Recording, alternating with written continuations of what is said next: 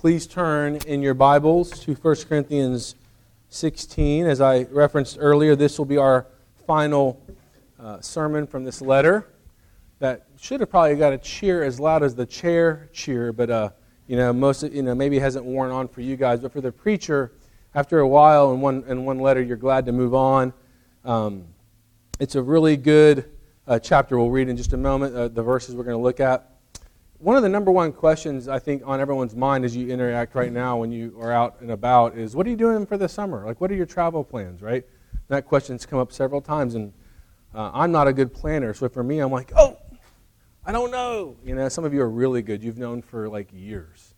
Like in the summer of 17, we're going. Paul is giving his travel plans. And, and you might think, well, why are we going to study that? Why not just jump past that? Uh, I don't know why this illustration came to my head, but you know when a tornado ropes out, you think, oh, that's over. The power is gone. The thing is over. I bet if you were to walk underneath where that tornado was at that moment, it would still have a ton of energy, a ton of power, right? Uh, that's, I don't know. That's a visual image. We're roping out of 1 Corinthians, but there's a, there is a lot of information in this little bit, and we know that Paul teaches, even by the way he gives his plans, okay? So we're going to look at that. And um, there's a lot of ways you could preach this little tiny passage, verses 5 through 12 of chapter 16. But what we're going to look at this morning is God, how do you know God's will? So I'm just going to throw that out there. So as we read this, you're like, where is he getting that from here? Uh, it's in your head. Uh, so I'm going to now read 1 Corinthians 16, verses 5 to 12. Paul says, I will visit you after passing through Macedonia, for I intend to pass through Macedonia and perhaps I will stay with you, or even spend the winter, so that you may help me on my journey wherever I go. For I do not want to see you now just in passing. I hope to spend some time with you, if the Lord permits. But I will stay in Ephesus until Pentecost, for a wide door for effective work has opened for me, and there are many adversaries.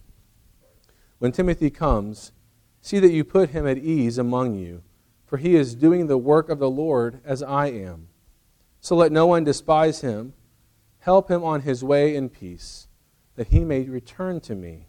For I am expecting him with the brothers.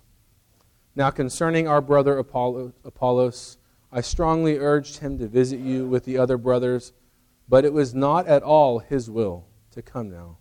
He will come when he has opportunity. This is the word of the Lord. Thanks be to God. Let's pray. Heavenly Father, uh, even in travel plans, you are sovereign. Thank you for Paul's wisdom. And I pray, Lord, we would learn from these verses and other places that we look at this morning what it would mean to understand your will a little better for our lives. In your name we pray. Amen. Really, the, the, the theme of, of that passage for me is partnership. Paul understands very, very well he is a partner with his heavenly Father. And, and I think he's ending this way for many reasons, but one reason is the Corinthians have really lost sight of that connectedness, that partnership with their Heavenly Father. This entire letter, really, remember, it began with Paul telling them that he had heard there were divisions in that church. And so, even from the very beginning, there was, and remember, the divisions were um, different groups, different factions who maybe they weren't at war, but they would say things like, I follow this guy oh, no, no, no, we don't follow his teaching. We follow this person's teaching. And they begin to kind of move away from each other and losing their unity. And so that created this autonomy, or it was the result of an autonomy, a personal, I've got this.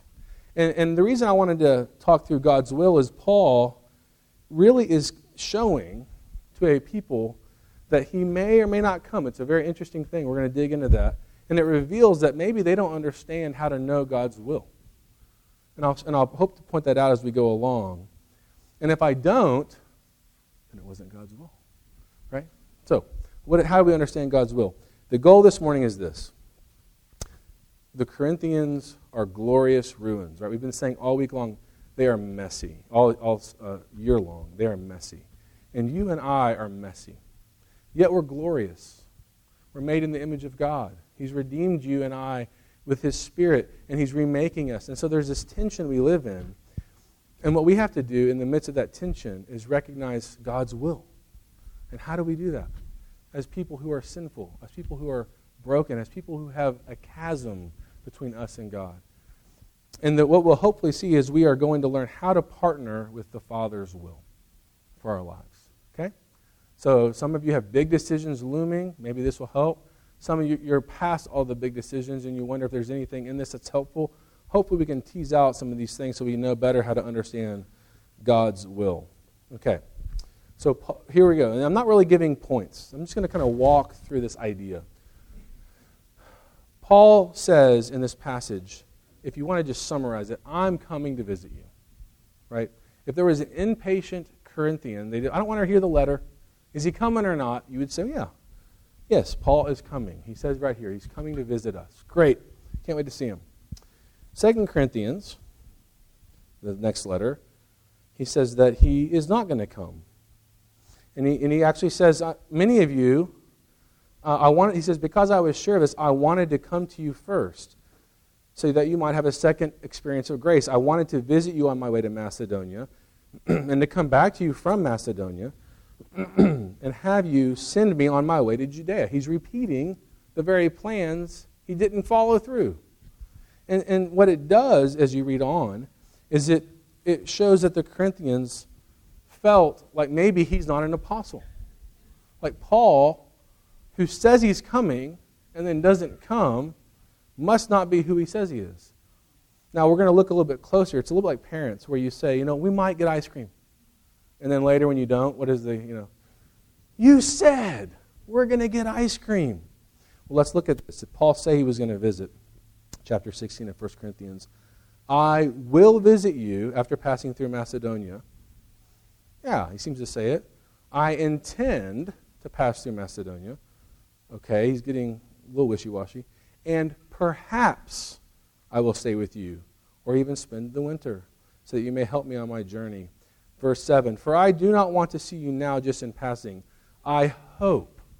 Do you hear the uh, iffiness in this language? I hope to spend time with you if the Lord permits. So here you have God, you have Paul saying, I may come to you, and I may not come to you. Why would he be doing this? Remember the Corinthians recently in this letter, he had just told them about spiritual gifts. and they really believe that if you are in Christ, you should have these amazing supernatural gifts, one of which is the gift of knowledge. And so when it comes to God's will, I just want to kind of work through that. I think this is an opportunity to deal with this topic because there's not a lot of them in the scriptures. I feel like this is the place to do it, and I have some things I want to share with you. What are the errors? We're going to look at the two common errors when it comes to God's will. Okay? Now, does anybody, I just honestly want to show of hands, does anybody feel like they have an ironclad understanding of how God's will works? Oh, I even got, la- I didn't anticipate laughter. I anticipated like one or two people like, Garrett, come on now. You wanted to raise your hand. It's okay. It's okay. Shane did too, but, you know, Shane's going to be the better, you know, he knew the trick. The first error is this idea that you can know perfectly what God wants you to do at every moment of your life. Okay? Does that make sense? The, the theory would be something like this If I'm in God's will and I'm walking with God and I'm doing things correctly, I should be able to know whether or not I'll go to this school, date this person, have this occupation, etc., etc., etc. And I'm going to now take that error, because it is an error, and say, let's talk about the supernatural side. Many of us do this with supernaturalism. It's mostly a young man's game or a young woman's game, right? It's ironic. You know, the, the, the uh, It's a Wonderful Life, the old man's like, kiss her already, you know? Ah, youth is wasted on the young. Well, unfortunately, passion and supernatural views are wasted on the young, right at the time where you have to make all your major decisions. Because by the time you get all your wisdom, you know, 42, uh, or maybe 60, there's no more decisions to make. It's like, now that I've got wisdom and I understand how God's will works, I mean, okay, which Roth IRA? You know, what, you know, what, uh, which home do we settle in for the final 20 years? Okay. Sorry, that was a little bit negative. At the young age, what is it? It's like occupation, college, marriage, Everything's there, and what do you do often if you're, in, in if you're a vibrant Christian? You sort of try the golden fleece method, right? You know, you put out the, you know, how's God going to do it? One pastor I was listening to said, uh, a woman in his congregation said, I'm going into missions because I tested God. When the milkman came, this has been some time ago, I told God, if the milkman leaves two bottles of milk, I'm going into missions. If he only leaves one, then I know I'm not to go into missions. And he left two. And the pastor interviewed her a little bit, you know, asked her some questions. And the question was this uh, Has the milkman ever left two bottles of milk on accident? Oh, yes, yes, quite frequently he leaves two bottles of milk on accident. And all of a sudden, it began to unravel that she had sort of set up her own supernatural litmus test for whether she should go into missions. So I think one way we think, okay, I should know God's perfect will for my life is a test, right? Other ways we do it, I think, are just by sort of confidence. Like, or even like voices in your head. You know, God told me I'm supposed to do this. And when someone says that, what do you do? You're like, well, there's no arguing, you know. I guess you are the next American Idol. I did not know. God told you. Uh, we, but where in Scripture might we find a, a, ref, a, refutation to that? And it's here. It's in uh, our passage, first of all. I think where Paul shows he's not certain, right? Paul's not certain. Here's the Apostle Paul, and he's uncertain whether he's going to come back. It could have been a trick, but we know in other places Paul has uncertainty. To live as Christ, to die as gain. He's even he's not sure if I'm going to live longer or not. I don't know all the details. As an apostle, Paul certainly had some supernatural inclinations that you and I don't have, insights, but not everything. And he wasn't even certain he was going to come back to Corinth. How about the book of James? There's a very famous place in James, chapter 4, 13, where James says, Come now, you who say, Today or tomorrow we will go into such and such a town and spend a year there and trade and make a profit. Yet you do not know what tomorrow will bring. What is your life? For you are a mist that appears for a little time and then vanishes. Instead, you ought to say, If the Lord wills, we will live and do this or that. Now, James' point isn't to simply add the word, if the Lord wills. His point is partner with the Father. Recognize that you cannot take your next breath if it's not a gift from God.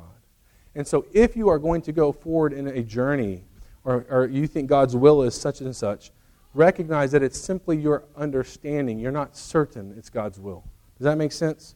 So, that's the, the big error we're trying to deal with is this idea that you can know the exact thing you're supposed to do. Okay? but I want to back up now and do some, I don't know, things I've never done before. I'm taking an aside in the sermon, okay? And we're going to talk about God's will in a larger scale. What does it even mean, God's will? Uh, there are different categories for God's will. One category is his secret will, right? That is what we don't know. That's a category of God's will. Another category of God's will is his revealed will which we know from Scripture, right? So, for example, his secret will, we don't know if it's going to rain, if there's going to be tornadoes when they said there's going to be tornadoes. Is the car going to start? We don't know any of that. His revealed will is if storms are coming, I should protect my family, right? I should love my neighbor as myself. I should follow Scripture. That's a general or revealed will that we follow. The third category is what we've been talking about, and we'll come back to again, is for my particular life? Like, what am I supposed to do? If the general will would be protect your family, particularly, I should probably find a shelter. Like, where is the shelter I'm going to go to when that tornado is barreling down Highway 51? Okay, we have one in the garage. Got it. That's our particular will. But those are not necessarily written in stone, right? What if I chose instead, on second thought, to go to the neighbors? It's, better, it's better than mine. That's okay too, right? Did I sin? No. Do you see what I'm saying? This is not ironclad. Okay. I'm, I'm losing you. Uh, this is risky. Let's keep at it. Let's try it. Do you all get the will of God? Like, do you all hear this out? Um, recently, the reason I'm bringing this up is recently I saw this on Facebook, and this is where I'm, I'm, I'm, I'm fearful of this illustration. Uh, it's a local politician, uh, and it's got a lot of international news. And if you are really, really aware of what I'm talking about, then I apologize because I'm probably going to offend you. But a state representative, uh, two state representatives, one local and one from another part of our state, are at the Capitol, and they're debating an abortion bill, of which I haven't read, I don't know, and I'm not going to sit here and tell you, although I believe abortion is wrong and sin, and that's in the Bible, I don't know the bill. That's not my point. The point is, the guy putting forth the bill from like Muskogee is sitting there saying it's God's will, and he's talking about God's will and he got in over his head. Okay? Be careful. Don't get in over your head. Don't argue God's will on the floor of the state capitol if you don't know what you're even talking about. So, this representative, I'm not going to say any names, so let me ask you a question. I want to know, and I bet some of our esteemed colleagues want to know is it God's will for there to be incest and rape? Now, do you hear what he's doing? See, the, pro, the point is, whatever the legislation is, it must have said no matter what circumstances, you can't have an abortion. Okay. And it probably even cited those two situations. And probably it referenced God's will. But when this other person asked him, Is it God's will? he was in over his head. Right? He didn't, I hate to say it, he should have just said, Time out. I'm not a theologian. I don't feel comfortable talking about theology. I just want to discuss the merit of the bill. Can we go back to that? Instead, he decides, I'm going to answer this question because I'm a Christian. And you know what he said? Yes. Internet, boom. It's actually a, a UK, uh, United Kingdom website, found it. It's gone everywhere. It's viral. And people are getting these, like, are you Oklahomans crazy? You think God wants incest and rape to happen? Is that God's will? How would you answer that? The answer that I wish he would have said is no. No. God does not want there to be incest or rape. It, that is a man problem. God rescued us from those things, right? Where is the error? And I'll talk more about that as we go, but where is the error? the error is what, what the representative locally was saying. Does God like this? Is, this? is this his personality? Is this what brings him pleasure? And the other person was simply answering, Is God sovereign? That's all he's answering. Is God sovereign? Right? And that's, this is where it gets very, very challenging because the truth is the Bible teaches God is sovereign. Psalm 139. And there are other places. This is the one I'm choosing for this discussion. O Lord, David says, you have searched me and know me. You know when I sit down and when I rise up. You discern my thoughts from afar. You search out my path and my lying down and are acquainted with all my ways. Even before a word is on my tongue, behold, O Lord, you know it altogether. You hem me in behind and before and lay your hand upon me. Such knowledge is too wonderful for me. It is high. I cannot attain it. Where shall I go from your spirit?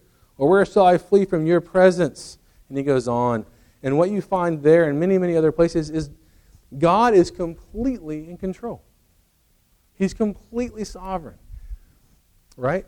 That's over here on this side. Yes. But does that mean that God delights in sin or even causes sin? 100% no. Now, here's where you're going to run into a problem. When we try to answer questions the Bible's not answering, right?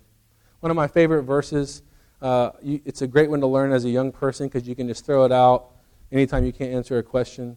Deuteronomy 29 29. This is what you say when you can't answer a question. Ready? The secret things belong to the Lord our God, but the things that are revealed belong to us and to our children forever that we may do all the words of his law. So the point is this just because you and I can't construct a philosophy to unite the two sides doesn't mean they're not both completely correct. And in fact, we do great damage when we try to do that. Here's an example. Can you explain the humanity of Jesus as well as the deity of Jesus both being 100% true? because the first three councils were, were gathered to deal with heresies that were trying to do that. They were going, like, let's get together because somebody said he's not really God. And, and another group, no, no, no, he's fully God, but he's not really a man. It's like a suit. These are wrong theologies. Quit trying to mesh it together. Embrace mystery. For example, okay, so God is sovereign, and, and something really bad happened in my life, and I don't want to believe God would have anything to do with that, which is understandable. So I'm just going to say, I know what I'm going to say. God somehow is not 100% in control. There's like 1%, one sliver, and that was one of those moments where he was just a little bit not in control. Is that helpful? Have you ever read a story about the parent who left the child in a car in the heat? Well, to be honest, that parent wasn't completely to blame. I mean, the heat was there. You know, the, the checkout line was longer than that. No, it's negligence. It's wrong. Right? You don't, you don't just simply explain it away. So to remove God's power and limit him to make sure you want to hold on to this other side is not helpful. So, so where are we going with all this? Somehow, in a way we can't comprehend, God is 100% sovereign in his secret will. And we'll never know that secret will this side of heaven. Okay? On the other hand, he has revealed his character and what he's wanting and his love. And I think that one of the best places of that example is in the story of Joseph, right? Joseph is taken into captivity. Uh, his other brothers wanted to murder him. One brother speaks up and says, No, let's just send him into captivity. They were jealous of his standing, and um, he, he goes off, and he, the father thinks he's dead. And guess what happens? Just a long, I'm just shortening this up. They've been doing this all year in youth group. I'm doing this, shorten it up. He becomes the second in command in Egypt. Okay? Joseph is in charge of everything that's the Pharaoh's. A famine shows up. His own family comes begging essentially for help, not realizing it's Joseph. Once they reconnect, he brings them into Egypt and they flourish for a long, long time until eventually the Israelites are put into captivity, leads us to the Exodus, leads us into the Old Testament spreading of the kingdom, and then finally to Jesus, right? The Savior of the world. And what does Joseph say? How does he interpret the events of the brothers? Most of you know the answer.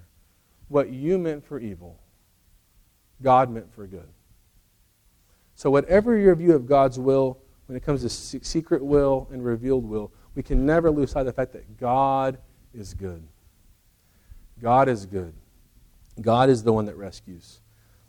Uh, I heard a pastor, and this was just, I didn't even, wasn't even looking for this snippet. Uh, this pastor uh, apparently travels around and deals with philosophical questions. And one of the ones that comes to him all the time is how can a good God let evil things happen? And in a very beautifully eloquent way, this pastor says, let me guess, it's a kind of a humorous interaction. He said, Let me guess, you have had one semester of philosophy. And yeah, how'd you know? Because that's the kind of question one semester of philosophy students ask. And he goes on to say, But I'm not going to answer your question. You need to ask it correctly. I worked like for all week. And of course, the question was asked much more eloquently than I stated it. But then the pastor says, Here's the question you should have asked Why would a holy, and righteous God. Why would that holy and righteous God let you, a sinner, have one more breath? Can you tell me that answer? If there's a righteous God and you who are not perfect exist, why is he even letting you have one more moment on this planet and not crushing you instantly? And the answer is Jesus.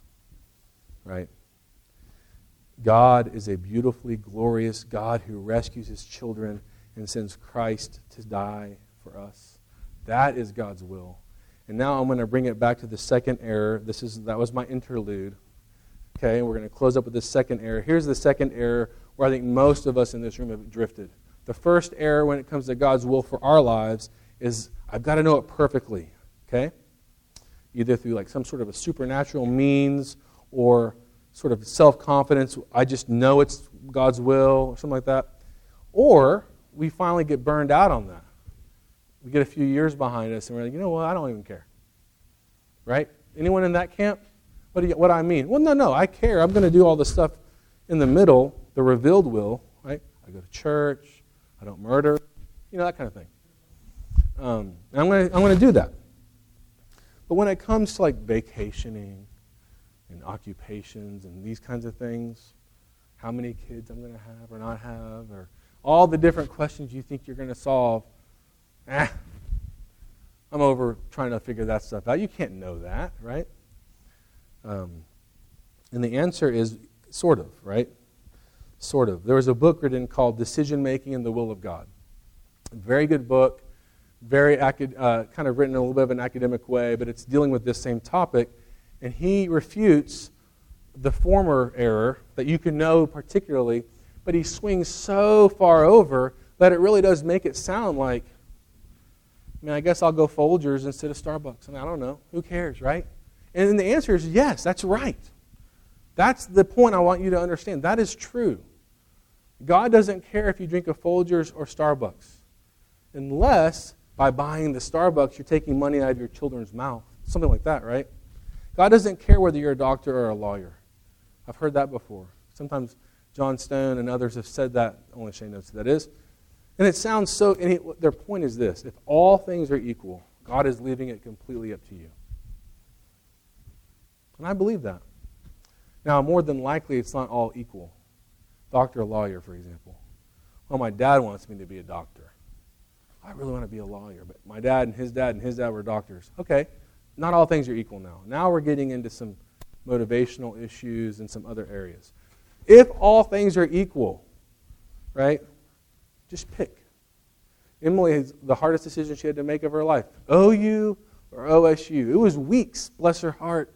I'm like, I, I'm UCO guy, freshman year. I'm like, I don't know. Just choose one. Either way, I'm driving an hour. Someone finally looked at her and said, God doesn't care. So she went to OU.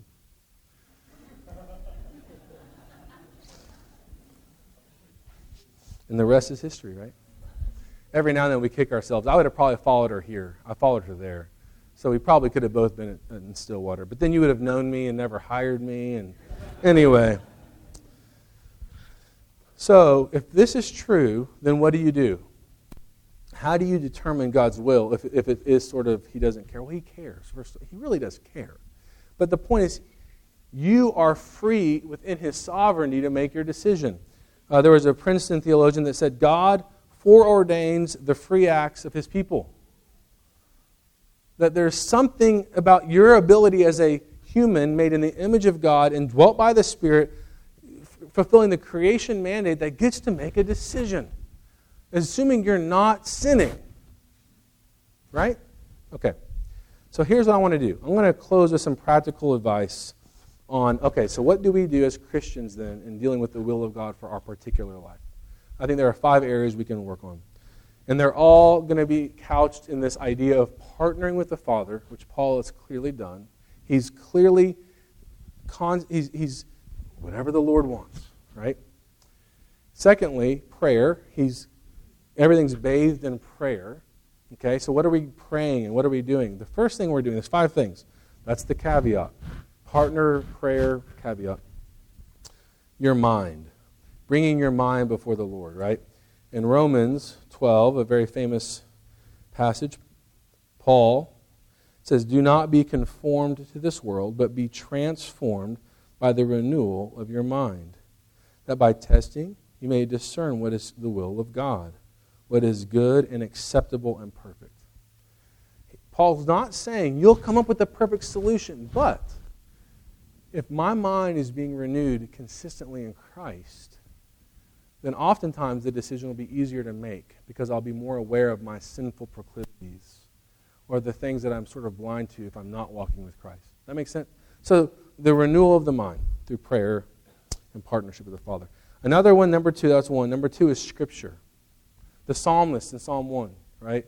Blessed is the man who does not do all this awful stuff, but rather, what? Dwells in the counsel of the Almighty, who seeks the counsel of God, who meditates on his law night and day, who chews on it. What's he doing? What's that person doing? Taking Scripture, general, general revelation, and, and meditating like, what would that look like? in the workplace, in the marriage, in parenting? Right? What would it look like when I face difficult questions or ethical issues? So, Scripture. Thirdly, the church, being involved in the church. Uh, in this passage, which I know we have not referenced a tremendous number of times, but you, you can't get through this passage without noticing Paul is constantly aware of his partnering with the church. I will visit you after passing through Macedonia, another church. I intend to go through Macedonia, and perhaps I will stay with you. I'm going to live with you. You and I, church, right? And spend the winter. I'm going to spend time together. You're going to send me on my way wherever I go to do what? Plant churches or visit churches. And then Timothy is coming and Apollos. It's all this connectedness. And the question I would just simply ask you is this How connected are you, not to this Sunday morning worship, but to people in this church? Like when something happens in your life, is there anybody from this congregation you're like, I need to talk to them? I want to share this with them. I want to rejoice with them. I want to weep. I need someone to come weep with me or pray with me. Those are relationships I can't form for you. But you have to form those yourself. Primarily on the city. No, sorry. Um, how do you form those situations? Are you developing those relationships? Is church a meaningful way to seek counsel and determine God's will in your life? More often than not, what I find is people just simply say, We're moving. Whoa, you didn't even give me a chance to talk you out of that, you know? Call. What's happening? No, no I'm kidding. Um, the point is not to talk you out of moving, but are you sharing your life in such a way that these difficult decisions you're making are with insight and wisdom from dear brothers and sisters in this church, and prior churches, in the church universal? Fourthly, the conscience. Okay, we have the mind, scripture, church, the conscience. How do I know God's plan for my life? The conscience, right? Uh, all through 1 Corinthians 8 with food sacrifice to idols, Paul deals with the conscience. But the point is, if your conscience is saying, run, red alert, and you say, but I don't see any sin, I don't see any problem here, you might need to run. I'm not saying you have to. I'm not saying it's, it could be a, your conscience could be wrong. But again, sometimes God uses your conscience to show you this is not a good idea. Investment, decision, partner, whatever it is, sometimes it's the conscience. And finally, and lastly, and I know you're all so excited to be done with this discussion, what are your present circumstances? So as you think about your life and you're trying to figure out, you know, like Paul's travel plans, how am I making decisions? What are the present opportunities and situations you have? Right? So, obviously, if you're in a marriage, you're probably not going to go spend the summer by yourself at the beach right? Because you're in a you're in a marriage. Or if you have children, you might need to think about what you're doing in light of the children. Okay? If you have a job, you don't just call in and say, I'm going to take off for a while, boss. It takes, it takes young people a while to learn that, you know. You, you kind of need to, Aaron will tell you had to go work in children's church, but some of his employees might sometimes just say, you know, I'm just not coming in for a while. Deal with it. That's not okay. Okay. So, what are your current opportunities? What are the obligations you've made? What situation are you in uh, that makes you have God's will sort of spelled out for you? That make sense? Okay. Anyway. We've got some clapping in the back. The sermon is over. Yay! I did. I, I, as I prayed through this passage and looked at it, I, I believe we need to better understand God's role in our life. And here it is. That's it. We are called to live out in light of our daily lives. I think these five areas help the mind, scripture, church, conscience, and our present situations as we are walking with Christ. But you will not know every single answer to every single question, and that's okay. That's part of being a Christian. Let's pray. Father, thank you for your will. Thank you for the fact that you keep so many things secret from us because we are not fit to handle any more than you've already given us. We struggle to handle what you've already given us, Father, and yet we ask for more. Teach us to be content with what you've shown us in our own lives and in our own world through your scripture. And teach us to go deeper and deeper into those means and to accept the fact that you are our good, good Father. And no matter what happens, no matter how tragic, Lord, you are not the author of sin. Help us embrace that and believe that. Help us be the voice of reason in so many people's lives as they make difficult decisions or wrestle with your will. Help us be priests to the world around us in this way. Amen.